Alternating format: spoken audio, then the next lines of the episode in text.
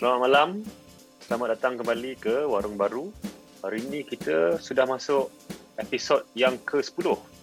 Kita dah lama tak buat podcast ni sebab uh, 2-3 minggu kebelakangan ni banyak aktiviti-aktiviti lain hujung minggu yang perlu diikuti. Uh, dan kita ada buat session-session clubhouse dan sebagainya. So, tapi minggu ini, hujung minggu ni kita uh, kembali kepada format uh, podcast kita lah. Uh, dan untuk malam ni kita ada tetamu bernama saudara Zikri Rahman daripada Malaysia Muda, seorang aktivis masyarakat, penyelidik dan juga penulis. Dan topik untuk kita sembangkan pada minggu ni, uh, pada malam ni adalah tentang uh, perkembangan aktivisme di era COVID-19 di Malaysia. Dan aktivisme bukan aktivisme semata-mata, tapi juga aktivisme dalam keadaan COVID-19. Antara perkara yang kita ingin sembangkan adalah perlukah kita bingit untuk aktivisme ini berkesan dan sebelum kita bersembang lebih pasal ni kita mau kongsikan satu klip audio untuk kita sama-sama dengar dulu sekejap.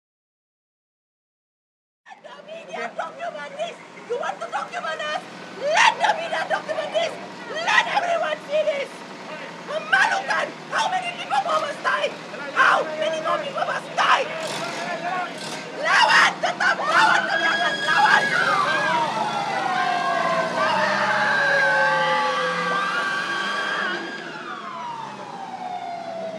Dah wangi, dah wangi. Jadi sebentar tadi kita baru mendengar rakaman suasana apabila peserta dan penganjur wanita dibawa ke IPD dan Wangi dalam sebuah Black Maria. Uh, jadi pada malam tersebut, malam Khamis tersebut, seramai 31 orang telah ditahan oleh pihak polis selama hampir 5 jam um, dan katanya untuk didokumentasi. Uh, mereka akhirnya dilepaskan satu persatu daripada pukul 11.30 kalau tak silap aku. Um, setelah kenyataan mereka diambil dan dikenakan kompaun sebanyak RM2,000 seorang uh, kerana melanggar SOP Plan Pemulihan Negara. Jadi dari, dari situ kita nampaklah kira Eh, itu satu gambaran pertembungan yang berlaku antara state, antara kerajaan dan masyarakat madani dan civil society. Dan state akan mengatakan bahawa tindakan mereka ini wajar kerana kita masih bukan dia, bukan kata akan kata lah. Dia memang dia ulang tiap malam tu tiap, berkali-kali. Uh, kita masih lagi dalam suasana PKP kita berhadapan dengan musuh yang tidak nampak tolong jaga jarak. Uh, tetapi untuk golongan uh, civil society akan mengatakan bahawa ini, ini hak untuk ber, mengadakan tunjuk perasaan untuk uh, untuk ber, berekspresi dan juga untuk dapatkan hak guaman. Selagi mana ia dilakukan secara bertanggungjawab dan langkah-langkah berjaga-jaga yang mencukupi ada uh, bila mengadakan aktiviti-aktiviti demikian maka tak ada sebab kenapa ia harus dihalang. Jadi kita boleh kata ini antara konflik yang wujud hari ini.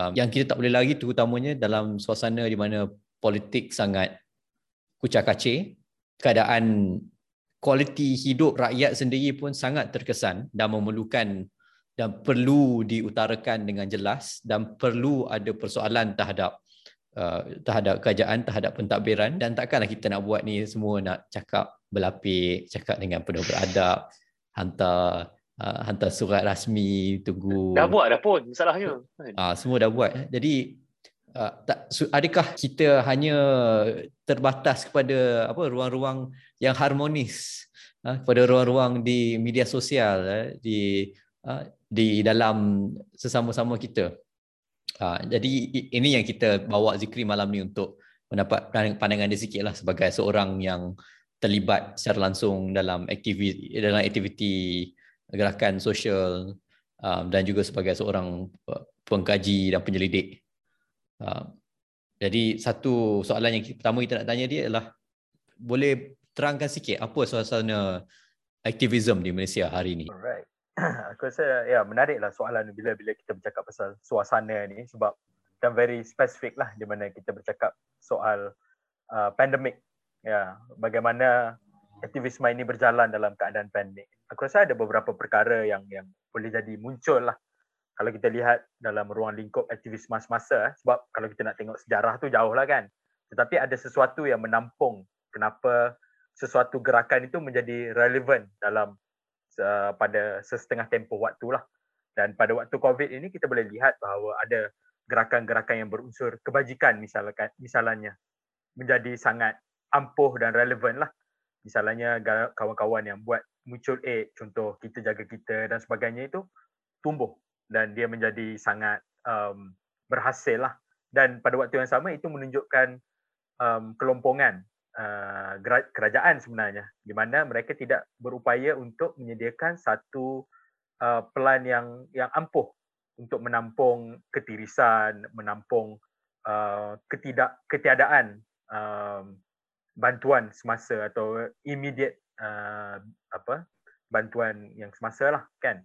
Mm-hmm. Dan pada waktu yang sama wujud uh, beberapa uh, suasana aktivisme yang aku rasa cukup penting juga iaitu uh, berkaitan dengan soal pendidikan ataupun uh, misalnya tentang environmental uh, activism di Malaysia. Itu pun jadi isu yang cukup uh, ditandingi lah kalau dalam konteks uh, suasana COVID sekarang. Yang pendidikan itu misalnya berkaitan dengan akses kepada uh, uh, apa uh, kepada pendidikan itu sendiri. Misalnya uh, kawan-kawan di di Borneo Komrad kan, uh, Borneo Komrad bukan uh, sebuah sekolah alternatif. Uh, mereka menjalankan uh, sekolah alternatif Sabah di lima buah uh, daerah di di Sabah. Dan salah satu yang yang paling ramai um, pelajar adalah di, di Tawau dan juga di Sempurna.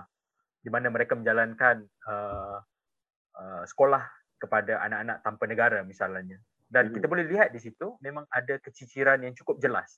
Dan itu berlaku dan menunjukkan bahawa itu hanya uh, itu bukan saja berlaku kepada mereka yang tanpa negara tetapi juga mereka yang warga negara.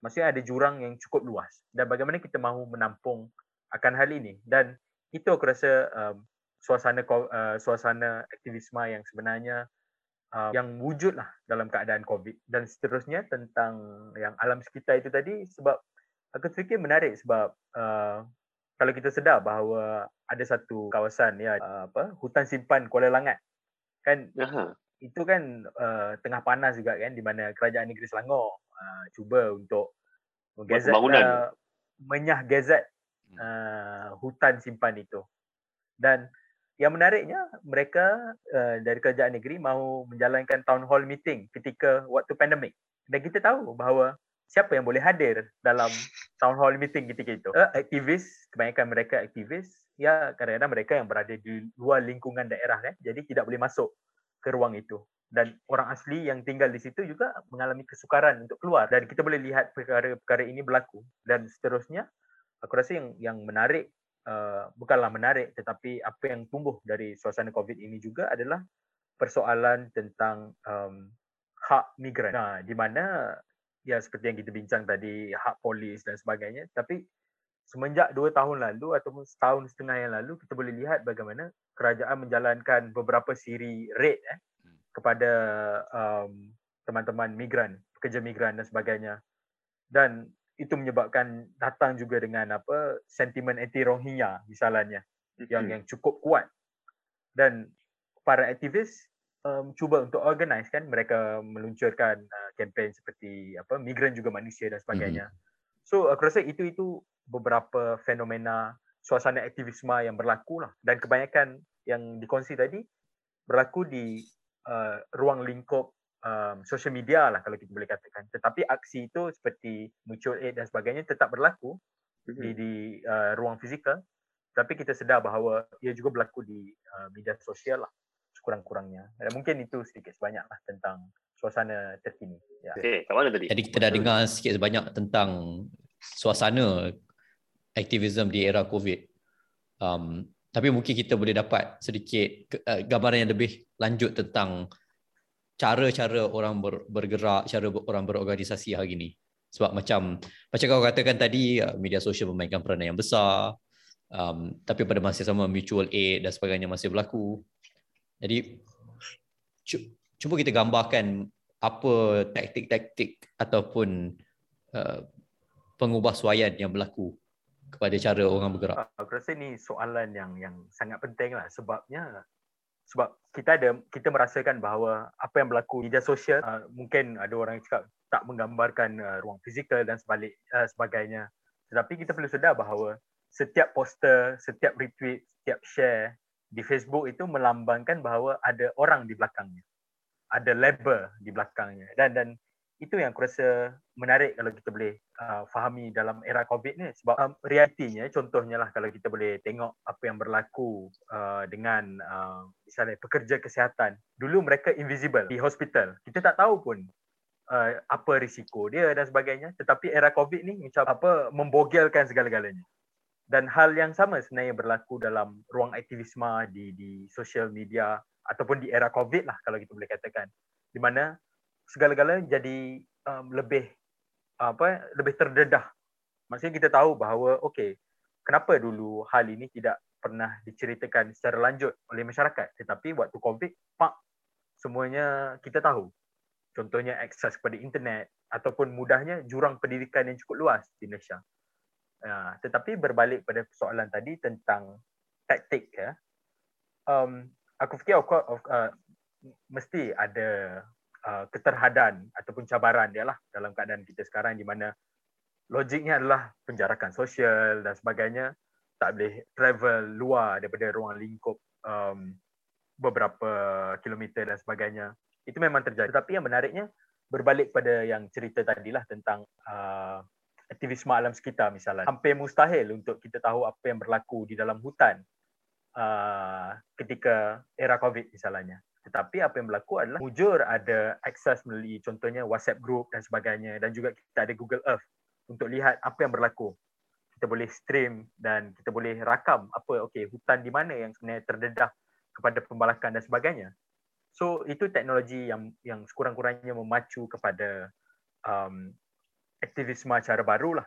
Maksudnya kita tahu okey berlaku hal-hal ini misalnya dan juga uh, lebih banyak um, apa orang panggil um, diskusi yang secara immediate dilakukan ketika era COVID di mana orang mungkin ada lebih waktu untuk berkongsi cerita dan pada waktu yang sama kita boleh lihat juga uh, benda-benda ini sangat immediate eh. contohnya uh, yang waktu uh, pekerja JNT uh, boleh dikatakan mereka oh, menggunakan ayat merusuh hmm. lah hmm. Mak, oh kita tahu ini apa yang dilalui oleh mereka setiap hari. Dan mereka tidak mendapat bayaran yang setimpal dan sebagainya. Dan juga um, taktik-taktik yang mungkin muncul dari ini adalah kalau kita tengok contohnya harta doktor kontrak aku rasa ini cukup penting untuk kita fahami uh, konteks harta doktor kontrak itu. Sebelum ini mereka sukar untuk uh, menyatakan tuntutan mereka tetapi ketika covid it's like an Achilles heel eh macam oh shit kalau aku tak dengar benda dia orang cakap ni collapse hmm. the, the whole uh, healthcare system tetapi bagaimana mereka menyusun uh, dan bagaimana mereka bergerak eh, untuk menjalankan hartal secara decentralized tu sangat menarik juga kalau kita boleh fahami dari perspektif mereka. So aku rasa perkara-perkara itu yang sebenarnya taktik itu sudah diguna pakai decentralized protest itu sudah ada sebelum ini. Tetapi sekarang menjadi lebih uh, berkesan to a certain extent sebab kita ada kekangan yang berbeza. So bagi aku COVID-19 ini adalah um, dia dia macam apa ya macam satu dinding lah tapi pada waktu yang sama dia macam kalau kita pecah kan okey kita tahu apa yang berlaku di sebalik dinding itu so hal-hal inilah sebenarnya yang sebenarnya memberi uh, kemungkinan baru kepada aktivisme di Malaysia lah dari segi taktik ataupun pengorganisasian dan sebagainya. Ya mungkin. Itu satu itu aku setuju dengan apa yang kau kata tadi. Um, cuma aku nak tambah sikit uh, dan dan tambah satu lapisan kerumitan atas apa yang kau cakap. Sebab semua benda ni berlaku uh, sama ada di media sosial ataupun melalui you know aplikasi perhubungan dan sebagainya. Tetapi dia dia ada satu dia ada ada perangai yang dia hanya menarik orang yang uh, yang yang berminat. Oh, mungkin ramai yang tahu tapi tidak ramai yang yang akan berinteraksi secara uh, secara langsung lah ataupun dengan dengan lebih dekat.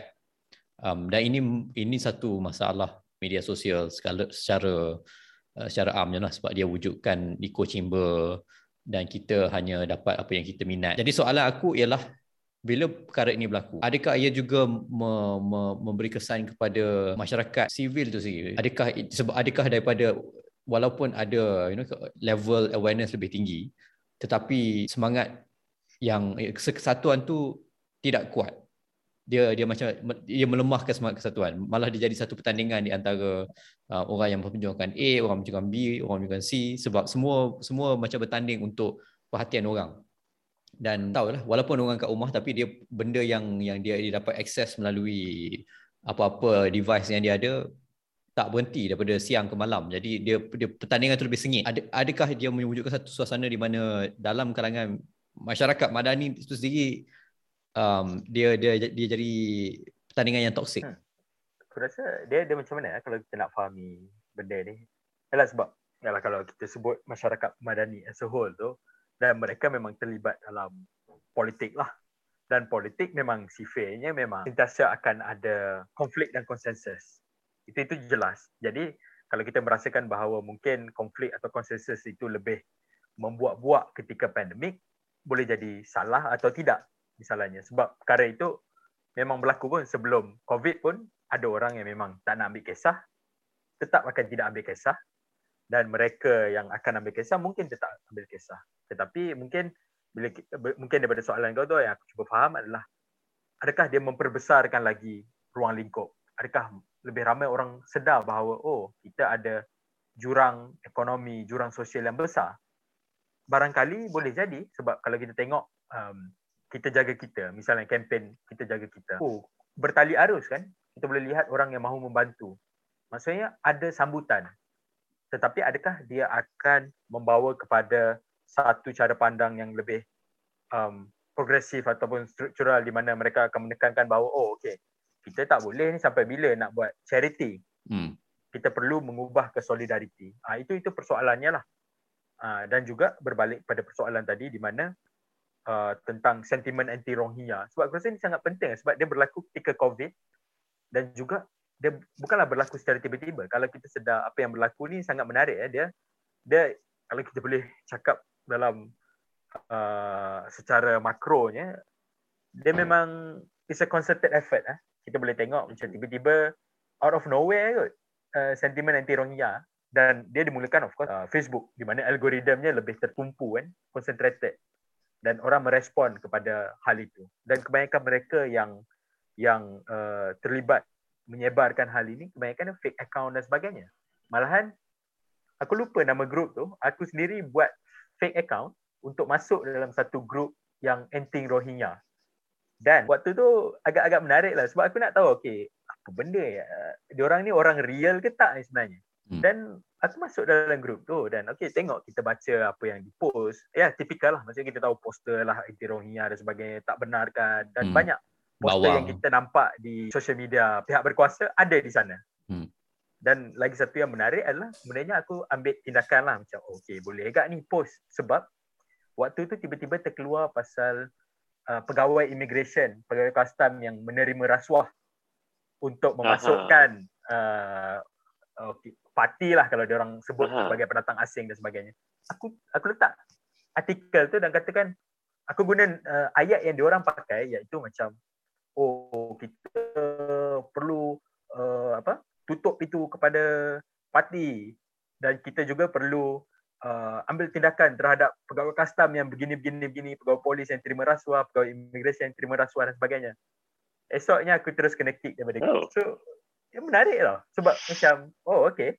Adakah dengan membawa naratif yang sama? Aku guna sebiji-biji ayat dia orang tetapi hanya menambah like dua tiga ayat di mana macam oh kita perlu ambil tindakan terhadap pegawai polis yang menerima rasuah pegawai immigration yang menerima rasuah eh hilang dah aku daripada grup WhatsApp so ini ini spekulatif tapi kita sedar bahawa benda-benda ini dia tak datang tiba-tiba sentimen anti Rohingya tak datang tiba-tiba kan mm-hmm. so tetapi adakah orang menerima bahawa oh migran juga manusia? Hmm. Belum tentu. Tapi Sebab macam mana pula dalam sesama masyarakat sivil sendiri? Jurang dalam masyarakat sivil. Sebab banyak benda yang berlaku kebelakangan ini kita boleh kata dia mengganggu mengganggu hierarki yang sebab macam aku kata dalam sesama civil society pun ada politik dia ada konflik dia.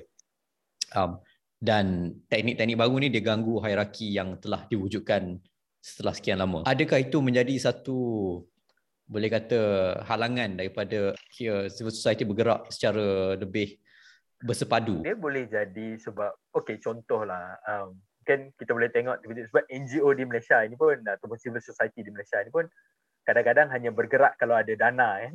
Dia hanya relevan kalau ada dana misalnya. Dan barangkali apa yang mereka akan advocate ketika zaman pandemik ini dah jadi tak relevan. Dan itu itu barangkali itu yang menjadikan mereka macam oh, okay shit macam mana kita nak reposition our advocacy program for example ataupun apa objektif penubuhan sesebuah NGO itu misalnya. Dan ya aku rasa memang terkesan lah dari segi itu. Tapi pada waktu yang sama ia juga berlaku di luar uh, waktu COVID juga kan sebenarnya repositioning dan dan untuk mengedepankan kita punya agenda itu memang sentiasa berlaku lah dari semasa ke semasa kan. Cumanya berbalik pada soalan kau tadi memang ya itu memang berlaku lah kalau kalau secara kasarnya lah. Uh, ya ya atau atau apa apa pendapat tentang hal ini? Adakah kau kau juga kau rasa ada melihat sesuatu dari hal ini ataupun macam mana? Cik aku pula interview Eh, boleh je. Kau jangan pusing-pusing. Uh, aku pada pematian kasar aku, aku rasa macam ada uh, COVID seperti mana dia ganggu arena-arena lain, arena civil society pun ada gangguan yang telah berlaku lah.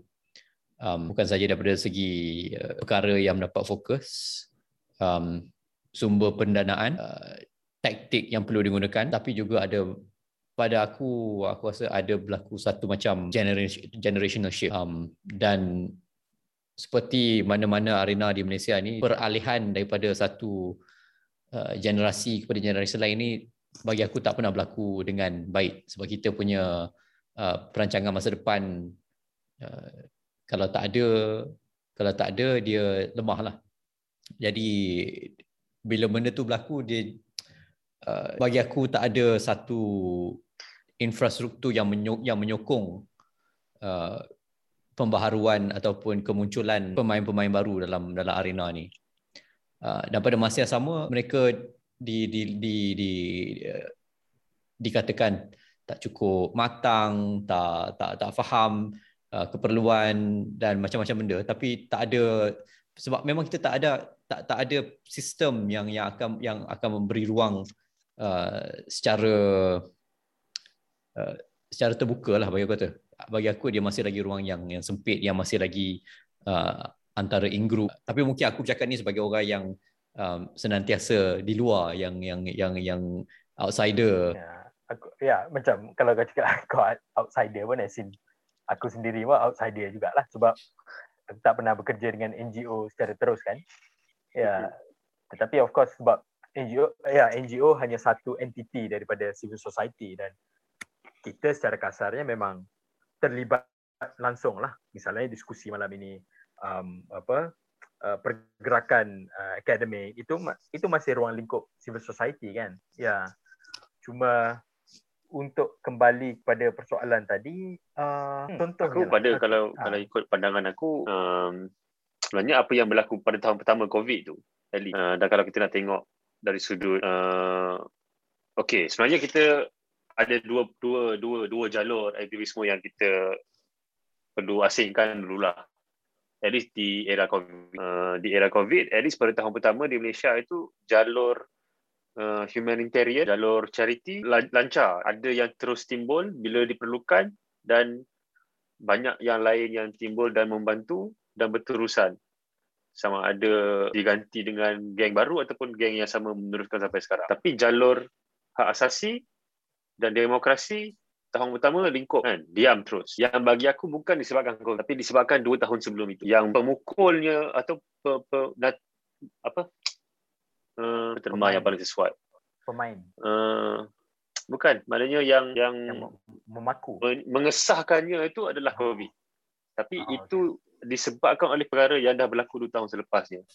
Di mana tak ada penerusan di antara kumpulan yang ataupun generasi yang dah mula daripada dulu sebelum daripada uh, pilihan raya dan yang sebab transition tu bukan covid transition tu bagi aku adalah bila Pakatan Harapan jadi kerajaan dan implikasinya ha, implikasinya kita dapat pada waktu yang selepas tahun ataupun at least lepas hampir setahun terus membuka ruang kepada muka-muka baru lah. Yang yang kita tengok uh, dalam masa seminggu ataupun dua tiga bulan kebelakangan ni bukan muka-muka yang terlibat dengan aktivisme sebelum ni yang muncul. Yang pertama sekali Dr. Harta tu lah yang memang doktor dan doktor di Malaysia tak pernah kita tahu yang doktor terlibat dengan aktivisme. At least kalau dia orang terlibat pun dari segi individu tak pernah dari segi kumpulan. Tapi dia orang antara orang yang kumpulan yang pertama yang buat uh, aksi yang besar-besaran di era post pakatan. Maknanya kita bukan COVID saja. Tahun 2018 sampai ke tahun ni uh, harta doktor tu antara yang paling besar yang berlaku. Dan kemudian dengan SSR dan muka-muka barulah. So memang ada generasi punya ketidaknyambungan. Tapi bagi aku itulah bukan disebabkan COVID, disebabkan sebelum itu implikasinya kita nampak waktu COVID dan tapi sekarang ni kita dah nampak yang vacuum tu sudah diisi lah dengan dengan watak-watak baru. Ya. Aku rasa bila bila kau guna perkataan vacuum tu, tu betul lah. Itu itu yang berlaku sebenarnya dalam dalam uh, keadaan di mana waktu Pakatan Harapan naik dan kemudian dia jatuh dan selepas itu tiba-tiba datang COVID kan di mana kita tak sempat nak rebuild ataupun regroup kan? Dan ya yeah, dia ada aku rasa dalam kalau kita lihat dalam apa uh, sejarah contemporary social movement di negara mana-mana pun sekalipun aku rasa yang yang paling hampir mungkin kita boleh bayangkan transisi itu seperti um, di di Taiwan misalnya lepas uh, DPP naik dan uh, Kuomintang jatuh misalnya. Ada gap ada vacuum leadership yang cukup besar lah sebab kebanyakan mereka yang terlibat sebagai NGO diserap masuk ke dalam pemerintahan untuk menampung apa yang dikatakan sebagai agenda progresif lah. Dan hmm. itu itu uh, itu mengapa perkataan harapan kalau kita boleh lihat ramai orang. Contohnya yang paling besar lah bersih. Tiba-tiba menjadi apa watchdog lah kalau boleh katakan. Badan pemantau. jadi SPR jadi SPR uh, jadi banyak sumber yang dimasukkan ke dalam entiti uh, pentadbiran. Sekaligus dia um, ada vacuum yang cukup luas lah. Dan um, sentimen ketika itu adalah untuk oh kita dalam posisi di mana kita boleh meneruskan agenda progresif. Tetapi sebenarnya silap. Kita terus seperti yang dinyatakan oleh Lutfi awal tadi itu kan. State and society punya. Kita sekadar mengatakan bahawa okey, oh kita perlu pisahkan walau perlu bergerak serentak kan hal ini. Dan itu itu yang aku rasa tak berlaku juga waktu PH lah di mana macam hmm serapan yang cukup luas lah. Ramai kawan-kawan kita sendiri yang macam, oh aku sekarang uh, dalam apa uh, atas kapasiti membangun dan membina sekarang, memimpin. Jadi itu mempilukan lah itu maksud aku. Ya. Tapi cukuplah kita bersedih-sedih tentang nasib generasi. nasib generasi. tapi, tapi sebenarnya memang aku rasa penting lah bila-bila korang sebut pasal generational shift tu. Dan memang orang yang terlibat semakin muda, uh, misalnya eh kalau contohlah kalau kita boleh bayangkan di mana mungkin kita umur 20 terlibat di dalam protes. Tapi apa yang berlaku melalui SSR adalah mereka yang mengkoordinasikan protes. Mereka yang menyusun yeah. protes. Dan kemudian kita dapat generasi yang macam contoh Ain Husniza yang berani yang tahu sedar akan hak dia. Dia tahu hak dia sebagai seorang pelajar dia tahu apa itu gangguan seksual dan sebagainya. Dan dan aku rasa itu itu yang uh, yang perlu kita sedarlah juga maksudnya ya itu perkara yang sangat baik lah di mana kalau dah semuda Ain tahu tentang tu mungkin dalam masa lima tahun lagi yang umur Ain tu yang akan sebenarnya uh, menyusun Memimpin. protes hmm. uh, menyusun protes misalnya sebab benda ini dah jadi di, di banyak negara Latin Amerika eh. kalau kita ambil contoh apa uh, Penguin Revolution di Mexico kalau tidak silap dia orang ialah push for educational reform sebab Uh, krisis pendidikan benda yang cukup besar eh, di negara mereka. Jadi ya um, ramai yang memimpin tu daripada umur itu high school students dan juga pada waktu yang sama yeah. itu juga yang berlaku di Hong Kong kan mm-hmm. si Joshua Wong Joshua yeah. Wong eh Thailand yeah. yeah. Thailand sendiri ha, yang yang tahan sekarang ni umur 17 tu di Thailand mm. berapa hari kena So maksudnya nak cakap, ya mereka semakin muda. Cik, mereka semakin berani. tapi tapi betul. Kita semakin tua. Ha. semakin pengecut. ha, semakin, ya, bukan, bukan, bukan macam itulah hipotesisnya kan. Yeah. Sebab aku rasa macam aku sekarang macam bila, yalah kalau kita boleh katakan terlibat secara tidak langsung dengan SSR pun, oh kau jadi bersemangat tengok cara kerja mereka, taktik mereka. Kalau kembali kepada persoalan taktik tadi kan cara mereka bekerja they are well aware of the technology that they are. Dia tahu yeah. apa benda yang patut dibuat timingnya macam mana. Sebab dia orang dah tahu dah the algorithm of the social media tu kan. Macam tik jari dia orang tahu okay what's the best time untuk keluarkan benda-benda macam itu contohnya. Kita nak so, buat zoom tu boleh follow continuous learning. Lah sorry apa uh, but Kalau kita nak buat Zoom ni pun dah pening kepala macam mana. Nak godek pula. Ni. Hmm. Jadi kita masih lagi bersama dengan Zikri Rahman untuk membincangkan suasana aktivisme di era pandemik di Malaysia uh, dan, dan kita dah nyimpan sikit kepada uh, nasib sedih generasi Y. Generasi. uh, tapi biasalah bila kita buat apa-apa aksi ataupun organisasi uh, kita juga akan fikirkan tentang keberkesanannya dan ini soalan yang yang harus di di uh, di ditimbulkan sekarang lah. Sebab mungkin SSR dan lawan boleh boleh claim lah apa tu mereka telah berjaya menumbangkan seorang Perdana Menteri. Uh, uh, kalau nak claim uh, tapi pada masa yang sama macam hartal belum ada. Claim saja. Uh, hartal claim hartal saja. belum ada penyelesaian lagi. Uh, belum ada uh, belum ada belum ada tindakan yang yang konkret um, dalam kalangan pekerja-pekerja kontrak uh, masih lagi sangat uh, sangat tidak bukan tidak Runcing. stabil lah. Masih masih lagi sangat aku boleh kata ada unsur eksploitasi itu masih lagi kuat um, dan masalah pembayaran setimpal work conditions protection dan sebagainya sebagainya. Um, jadi macam mana kalau kalau lah kata aktivisme social movements ni dah dah berjaya um, menarik perhatian dan sebagainya. Tapi ap, adakah sampai tahap itu saja? Macam mana nak nak nak meneruskan daripada situ kepada perubahan dasar kerajaan Buzi? Aku kalau kalau um, bercakap soal ni, ya gerakan sosial uh, itu bukan tugasnya bagi aku. Dia ada keterhadan dia. Tetapi apa yang lebih menarik adalah untuk melihat kesannya dari jangka masa panjang lah. Misalnya kalau kita bercakap soal um, tuntutan, ya kalau kita tengok balik tuntutan bersih, bersih buat sampai enam daripada lapan tuntutan tu kalau tak silap empat je kot Satu yang, yang ah, adalah empat lah kot yang apa apa dua uh, minggu hari tu ni, and then uh, apa box, indelible ink ah uh, indelible ink and then box uh, ada apa Lucina dan sebagainya. Nah, transparent box, ya. Uh, transparent box dan sebagainya. Tapi yang lain masih belum tak nampak. Yang fundamental masih lah, belum, kan? fundamental belum ditunaikan. Ya. Akses terhadap media yang adil atau dan sebagainya itu masih belum ada kan. Hmm. Dan sebenarnya patut sekarang ni lagi kuat patutnya permintaan untuk electoral reform. Ya. I mean. Ya. Ya. Tetapi ya maksudnya um, tetapi pada waktu yang sama aku rasa social movement dia bukan soal uh, penyelesaian semata-mata. Dia soal pengungkapan. Uh, dan dan aku rasa ini yang yang penting untuk kita uh, bincang lanjut lah sebab uh, kalau kita fahami lah contohnya tidak semua orang boleh berada dalam uh, posisi menggubal dasar misalnya. Itu dia ada hierarki satu dan dia juga ada sumber yang berbeza kan untuk menjadikan sesuatu itu dasar.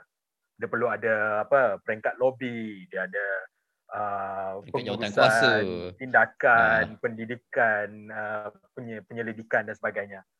Tetapi gerakan sosial tidak hanya terhenti di situ. Dan bagi aku secara peribadi aku lebih tertarik untuk melihat Uh, pengalaman kalau terlibat dalam gerakan sosial ini dari apa pengungkapan yang berlaku. Apa contohnya dengan bersih itu kita boleh lihat beberapa siri itu sekaligus the normalize di di di protest culture di Malaysia. Kita jadi macam oh orang protes kita okey. Dan itu yang sebenarnya um, diterima oleh kawan-kawan kita yang yang di SSR. Mereka itu menyambung legacy yang yang sedia ada dan memperbanyakkan lagi potensi. Dan itu aku rasa um, gerakan sosial sekurang-kurangnya di Malaysia. Dan juga kita boleh lihat juga um, perbezaan yang agak menarik lah. Contohnya reformasi kalau kita boleh katakan memang uh, didominasi oleh contohnya uh, orang Melayu Muslim lah ketika itu. Gerakan Melayu Muslim lah yang menggerakkan reformasi 98 contohnya.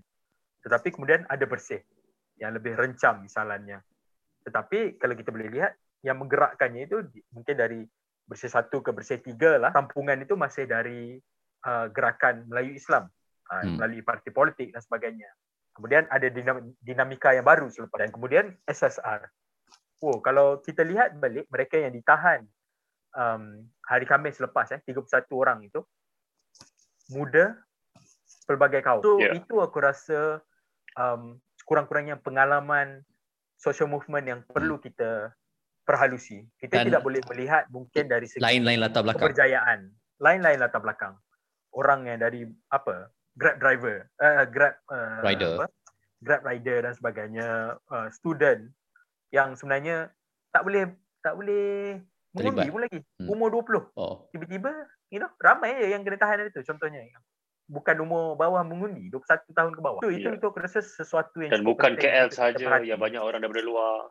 ya eh ya bi- bila pasal KL tu pun menarik macam ramai je orang tanya macam weh kat tempat kita orang ada tak buat uh, untuk protes lawan ni kita pun tak Ya. tahu macam mana nak respon sebab um, sebab kalau bukan berlaku zaman COVID on je Ha. kita okey dan Malah malahan sebenarnya Ya. se- di Tawau sudah ada. kan?